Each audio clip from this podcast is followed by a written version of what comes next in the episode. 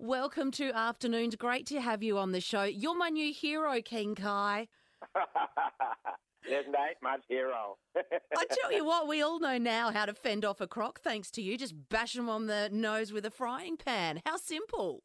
it, it is. But you've got to be bloody ready because they're fast. Tell me what happened. ah, well, I'll tell you first. The problem has now been solved. The problem was that Casey, the cute croc that you saw me bash, was coming up in the wrong place because her normal place, safe place to come up, was taken over by probably her son, who is now bigger than mother, and did, like a typical young bloke, did not show any respect for mother. Okay, Oh, we can relate to that, can't we? sometimes. So he had to get up in a different place, which is very close to where people are coming and going when they come in by helicopter. And there's many of them every day. So when there's a group of 15, 20 people that had to go out, I'll walk down and stand between the croc and the walkway where they got to go. And done that a few times here lately, so just to, so they're safe. But straight away, I walked down and stood there. She decided to go for me, so I just gave her a good smack on the nose. So you were armed and prepared and ready to bop.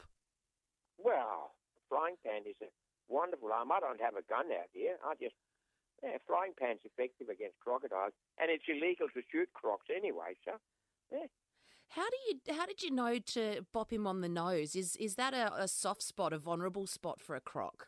uh, a crocodile's soft spots, uh, uh, uh, sensitive spots, are the nose and the eyes. Everything else, the rest of it is tough skin, and uh, and they, they, they uh, yeah, they are just fairly primitive in their construction, but brilliant, brilliant survivors.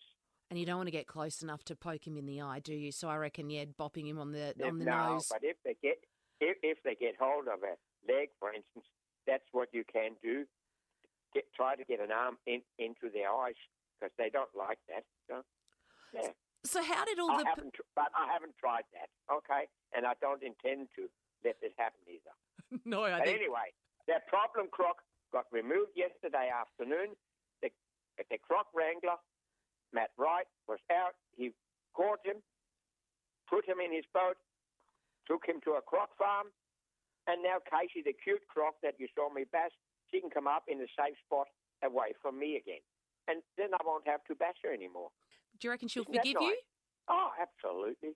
I'll talk sweetly to her again. yeah. Have you ever been bitten, Kai?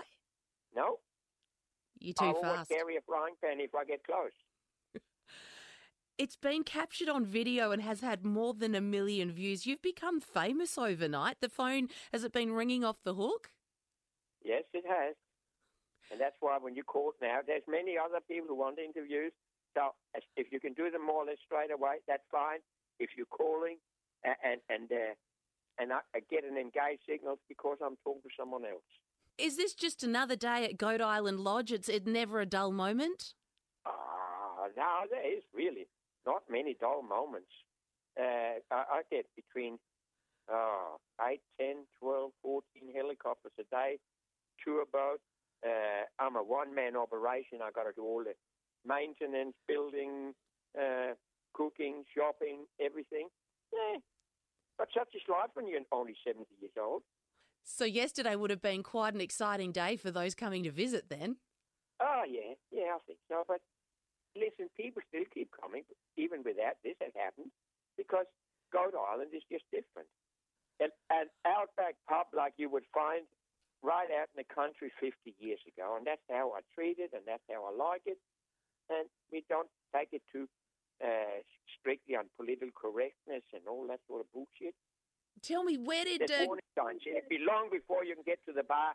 You must have walked past three or four signs that warning that they're now entering a politically incorrect area, and that's how I like it. But there's many of the political correctness things that I totally agree with, but some I've got totally overboard. Totally overboard. where did the nickname King Kai come from?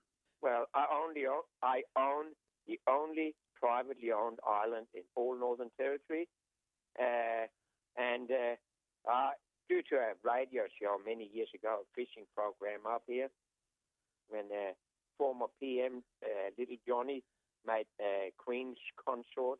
Philip uh, made him a, a lord or something like that. Uh, and then we la- they laughed about that at a fishing program. So anyone who rang in, it was called Lord or Dame such and such. Thank you, Lord. And they said, "Thank you, Lord Kai." At the end of the, my conversation with them, I said, "Hey, hey, don't lower my status. I own the only privately island. Uh, my kingdom is surrounded by a croc-infested moat. I am King Kai." And and then a few people called in during the, the next few days that heard the program because it was a very very popular program. So they said, "Oh, hello, King Kai." And I was just about to order some new shirts. Well, you know, they want red shirts that I always wear. And instead of just saying Kai, I've got it to change to King Kai. And that's how it's been since. I love it. Do you know what you could do now, King Kai? You could release your No. own frying pan range because when people get famous overnight, no, thank you. you're a star. Thanks for chatting to us. no worries. You have a good day. You too, King Kai. Bye.